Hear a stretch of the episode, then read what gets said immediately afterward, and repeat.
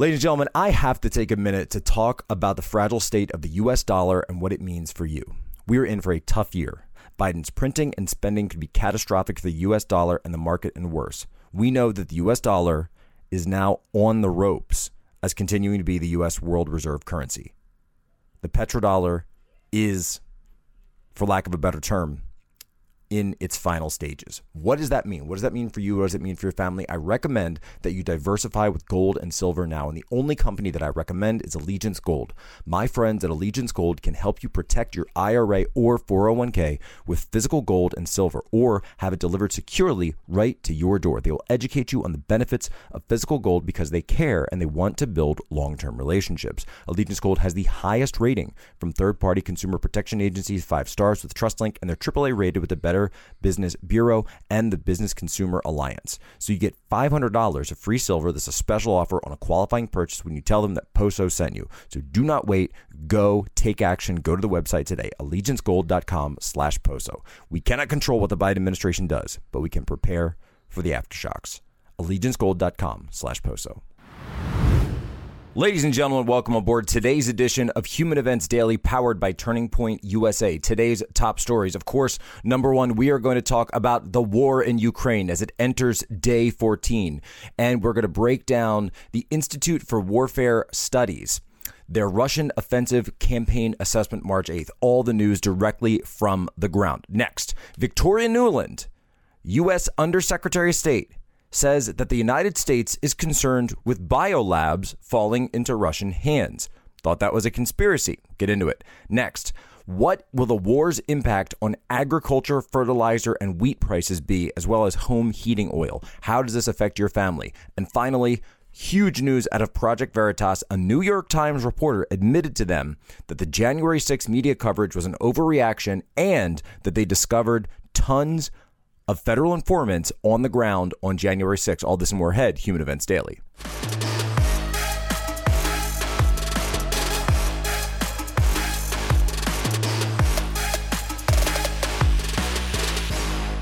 All right, today's top story, and will continue to be our top story as this war continues. The war in Ukraine, day 14 what's actually going on the, on the ground. How do we cut through the propaganda, right? And right at the top, I'd like to remind everybody caritas.org, C A R I T A S. That's where you can go. That's one of the best organizations that's out there actually on the ground in Poland and in Ukraine that's helping the refugees. Caritas.org. Make sure you go and you help them. Here's the assessment that comes out of the Institute for the Study of War. And these guys, these, these guys are, this is a very neocon institute. So I don't want anyone to accuse me of, you know, oh, Posobiec's using propaganda from Putin. No, no, no. It's a very, uh, very pro USA, pro neocon, if anything, huge anti Russia, um, you know, bias when it comes to this. So let's actually go through from their assessment. Russian forces continued concentrating on the eastern, northwestern, and western outskirts of Kiev for an assault on the capital in the coming 24 to 96 hours. The reported appearance of forces belonging to Chechen leader Ramzan Kadyrov, Russia's Rosgvardia internal security formations, and the Liga, former Wagner, private military company in the western outskirts of Kiev may indicate that the Russian military is struggling to assemble sufficient conventional combat power to launch its assault on the capital. See, I would actually disagree with their assessment right there. I think it shows that they are combining forces, they're combining arms. People are going to have, remember, this is an op- the operation on Kiev is going to involve multiple insertion teams as well as encirclement. And rem- go back and, and look at World War II and the way that the Russians, the, the Soviet army at the time, of course, the Red Army, took down Berlin, the Battle of Berlin, which we in the United States and in the West really don't talk about this very much. There's no movies about the Battle of Berlin. Uh, you know, you can probably get more information from it from a Sabaton song than you ever will from studying U.S. popular culture, you will in school. The Battle of Berlin was over 2 million men right? They encircled the entire city and then began slowly, slowly working their way towards the center of it, right? This is the exact same strategy that we're seeing here with Kiev.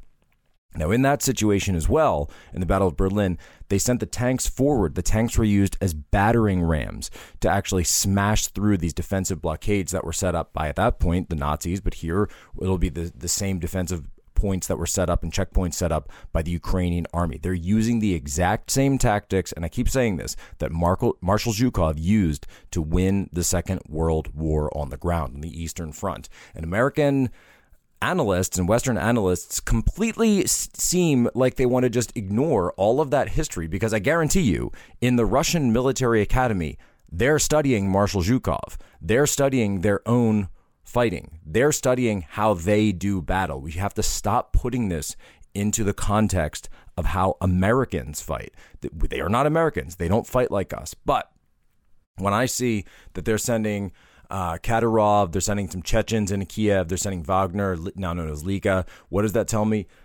they're probably going to get special assignments. Those are your government capture units. They're going to be sent after politicians. Remember, their strategic objective, one of their main strategic objectives in Kiev, is not occupation. They don't have the numbers for it. They don't.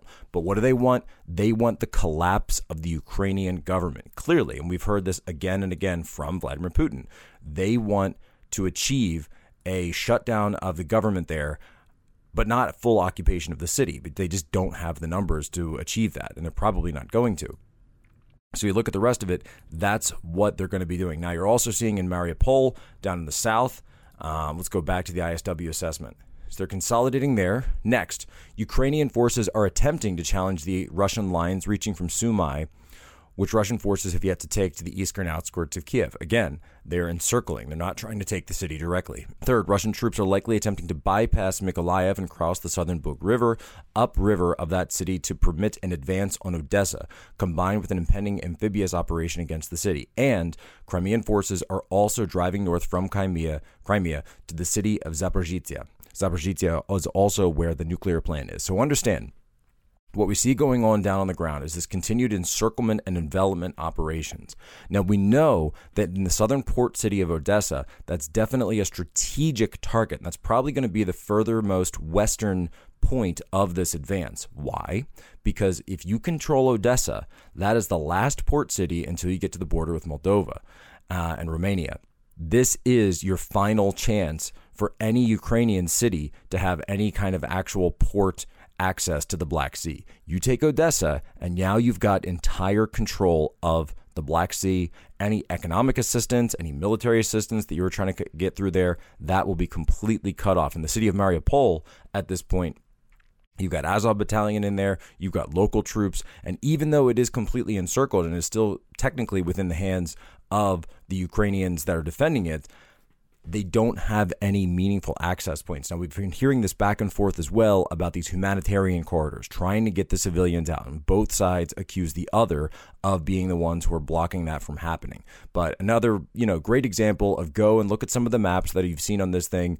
Um, understandingwar.org. That's where I'm pulling this map from, the Institute for the Study of War, to understand. Look, these guys have an anti Russia bias, so I don't necessarily agree with all of their assessments, but they do a great job of outlining what you're seeing on the ground. The difference is how you interpret what they see on the ground because you're hearing people say, "Oh, well, uh, they're moving so slowly because they, you know, they clearly have logistics issues and they have they're overextended. They don't have the numbers. They don't have the ability to fight back. They're just sitting ducks." You know, maybe right, maybe that's one one read of it, but another read of it is simply that it's their strategy. And any good analyst is going to consider alternative explanations really an analysis of competing hypotheses that could explain the same sets of evidence and same sets of information that we're seeing on the ground, right? If they wanted to push in, they would do so. And the first thing that you would see, by the way, uh, before they were go if they were in a situation where they actually wanted to take out a city, right? You would see those cruise missile strikes. You would see more bombardments from air. We're not seeing that yet in any of these major cities. Yes, we've seen some clearly, and obviously we've seen artillery being used on these cities. We've seen uh, shelling being done in areas where there's urban combat going on, and we've seen the takedown of that that TV tower, that TV antenna in the middle of Kiev, which of course is is another strategic target for the Russians because for the Ukrainians that was their central node for being able to communicate throughout the country. You take that out, you strike a blow in the propaganda war, and of course there's a propaganda war being fought by both sides on this. You've got false claims coming from everywhere. But in the very next segment, we're going to get into one of those very such claims. So remember, there are two strategic objectives for both sides in this fight. The strategic objective for the Russians is to knock out the Ukrainian government, regime collapse, and then eventually regime change. That's their strategic and political objective for this entire war. Uh, the long term objective, of course, is the decoupling that we've been talking about, the parallel economy, the second world economy that they are working with China, potentially working with India, Brazil, and Europe, by the way. They're continuing to work with Europe because remember, Europe is still going to continue buying Russian oil and Russian gas. They've been working on this process for years. They want to take down the petrodollar, and the petrodollar system is what keeps the United States dollar as the world reserve currency. Now, we know the US dollar isn't backed by gold, but you could make an argument that because US dollars are the backbone of the SWIFT system, and the U.S. works very hard so that all foreign oil purchases must be conducted in U.S. dollars. You could make the argument then that the U.S. petrodollar system is actually what backs up the US dollar. And so the US dollar is backed by something. It's not just floating out there artificially, it's actually backed by oil. And so, as long as the US government is purchasing oil and energy from foreign countries, the US, there's always going to be an inflated market for the US dollar outside of the United States.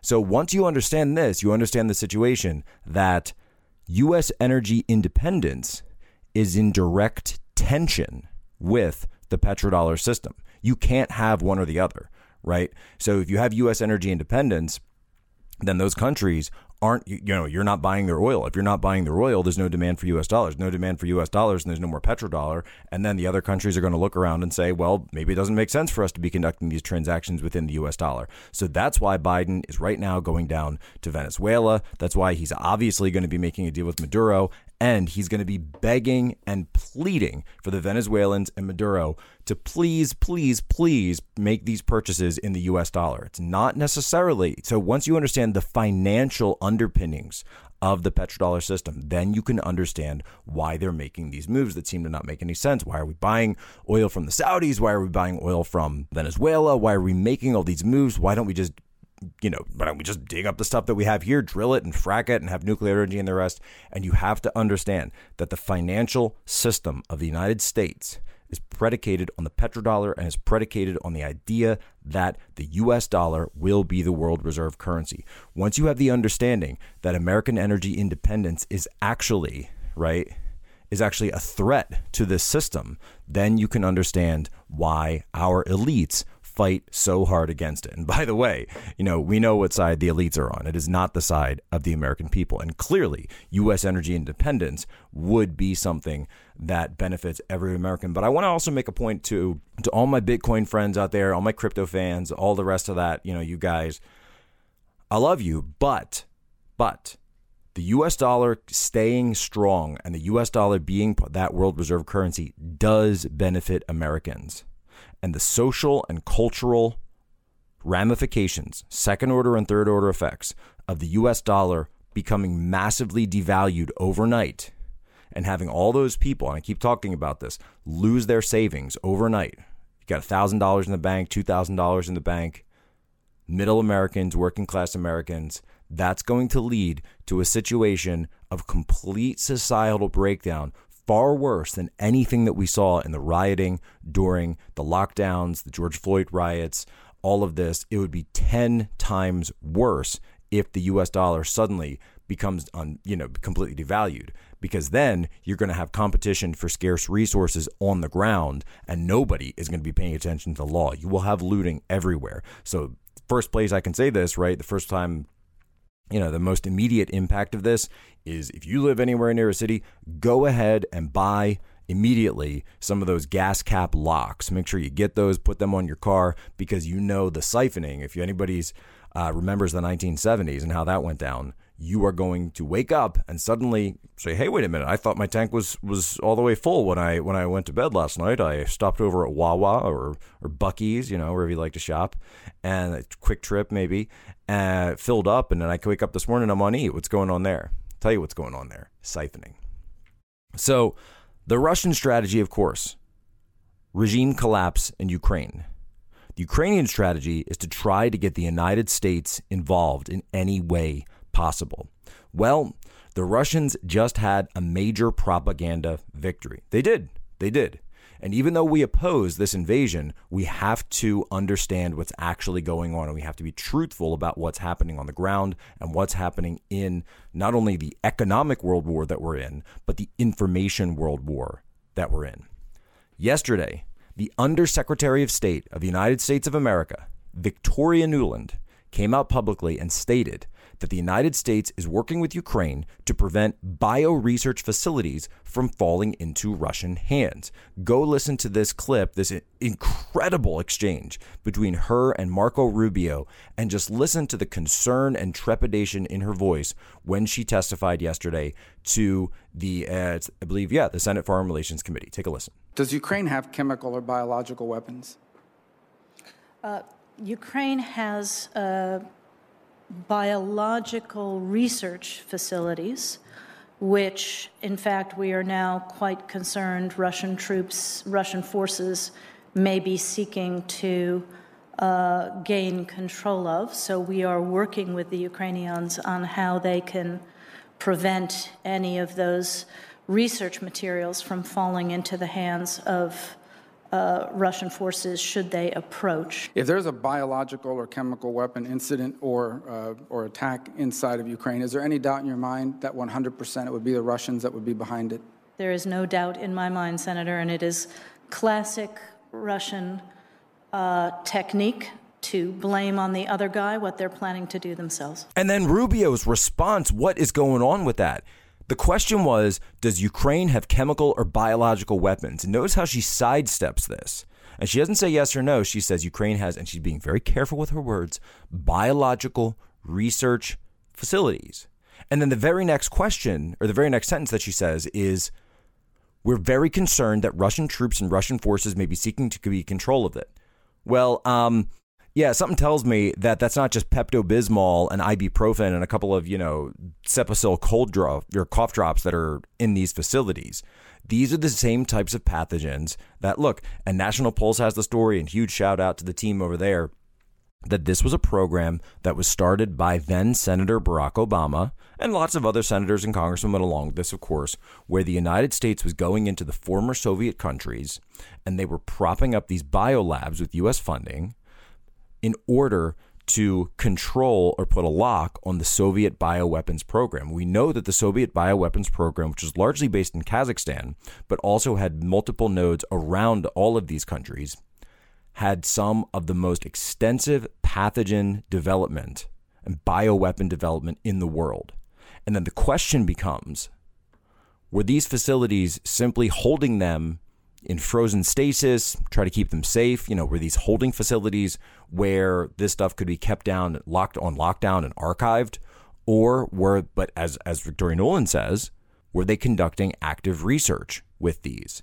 And if so, what was the nature of that research? And so Russian disinformation and Russian propaganda has been saying for years that these are active bioweapons programs. Okay, but the United States comes out and says, no, no, no, no, no. These are you know purely for research purposes. We're just making sure that everything's taken care of. But here's the problem with that. And the problem with that is one word, two syllables Wuhan. They told us that everything that was going on in Wuhan was being done for primarily you know, medical research and we're going to keep people safe. If there's ever a coronavirus outbreak you know we're going to have the treatments ready right on the shelf. Yeah they didn't have any of those treatments ready. I, I remember that you know certainly there was no plan. And then nobody even told us the truth. You know we had to go in and do the digging on War Room Pandemic about this two years ago, right? Talking about EcoHealth Alliance, talking about Peter Daszak, The Lancet. And at the same time, unbeknownst to us, it was the very people that were conducting those gain of function experiments, building chimeric viruses, working with humanized mice, giving them, oh, we remember all of it the ACE2 receptors, the furin cleavage sites, and the spike proteins, right? You know, we had to learn all this biology to understand what was being done there. And those people were working to shut us down, to smear us as conspiracy theorists, theorists to attack us, and it took about took about two years right? And certainly after Biden took office, then people started to finally come out and admit that we were right. Well, here we go again. We were told about six days ago, right? It used to be about six months, now it's about six days for something to go from conspiracy theory to fact. And they told us that it was a conspiracy theory that the US was running biolabs in Ukraine. Okay. Well, now here we are six days later, and Victoria Nuland says, well, we are working with Ukraine on these biolabs, but they're just biological research facilities. And at the same time, we have to make sure that none of those, and I'm quoting her again, research materials fall into the hands of Russian forces. So she's very, very concerned about it. So it's definitely not something that's benign in there. All right.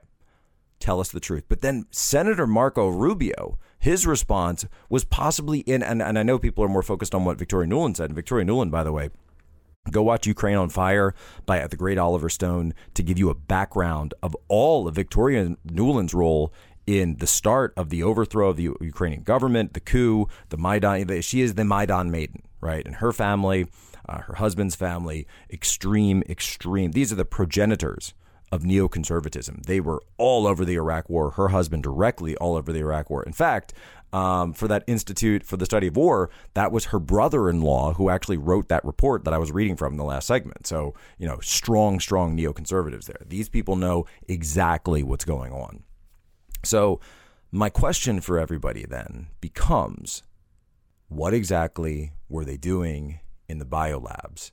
And, and Rubio, his response is, well, if there's a false flag bio, bioweapon attack, it's definitely Russia, right? And she, uh, she of course snaps, you know, snap that snaps too, right? Oh yes, yes, absolutely, Senator. Yes, of course, it's definitely the Russians. Whoa, whoa, hold on a second. First, you're saying biological research facilities, and in the very next breath, Rubio is talking about false flag bioweapon attacks in Ukraine. What is going on? And I think everyone can understand this is one of the most bizarre exchanges that you've ever seen on the floor of the Senate because it seems like both of them are trying to talk about something without actually saying it. And we don't actually know what that something is, but you can see, and if you watch the video, she's like fidgeting with her pen. She's white tipped, you know, fingers as she's gripping onto this thing. She does not look, you know, you don't have to be a behavioral, you know, body language analyst to understand that that was somebody who did not want to be having this conversation. Victoria Nuland Senator Rubio, everyone needs to come clean about what was going on in those labs because I guarantee you the Russians are about to put all of it on the world stage and they're going to they are going to accuse the United States of performing WMD tests inside of Ukraine. I guarantee you that's going to be the next move in all this. So hold on to your hats, get in front of it and just tell the truth. Come clean for the American people. All right, before we get into this next story, I wanted to talk a little bit about mypillow.com. Go to mypillow.com backslash POSO. Use promo code POSO. You want to support us, support the work at Human Events Daily is doing every single day. You know, we're, we're kind of Turning Point's having a spring break right now, so that's why you're not getting any video episodes, but we're still doing the audio. By the way, they told us, they said, take the week off have a relax, you know, rest, relax. I said I can't do that. There's a war going on. We have to continue. So we're doing the audio episodes, and the team is helping me putting in the SOTs. Uh, that's your your audio clips and everything else on the back end. So we are not taking a full week off because of you. And so if you want to support us, support that work, you go to mypillow.com, you use promo code POSO, you support our sponsors, support all of our advertisers, by the way, not just for Human Events Daily, for all conservative media, right? We're all independent media. You support our advertisers because that is how we keep the lights on. That's how we keep this fight going and how we keep providing this information to you. So if you if you support this fight, if you support this mission, go and support our followers. Do it for yourself, do it for your country, and do it for your children's future.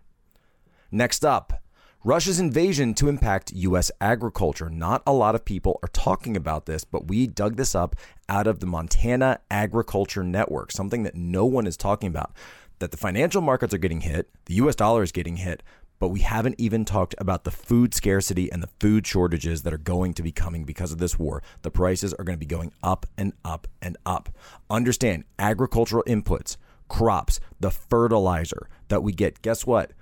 29% of the world's global wheat exports come from where? Russia and Ukraine. That's the world's breadbasket. It's always been known as the breadbasket. That's where your food comes from.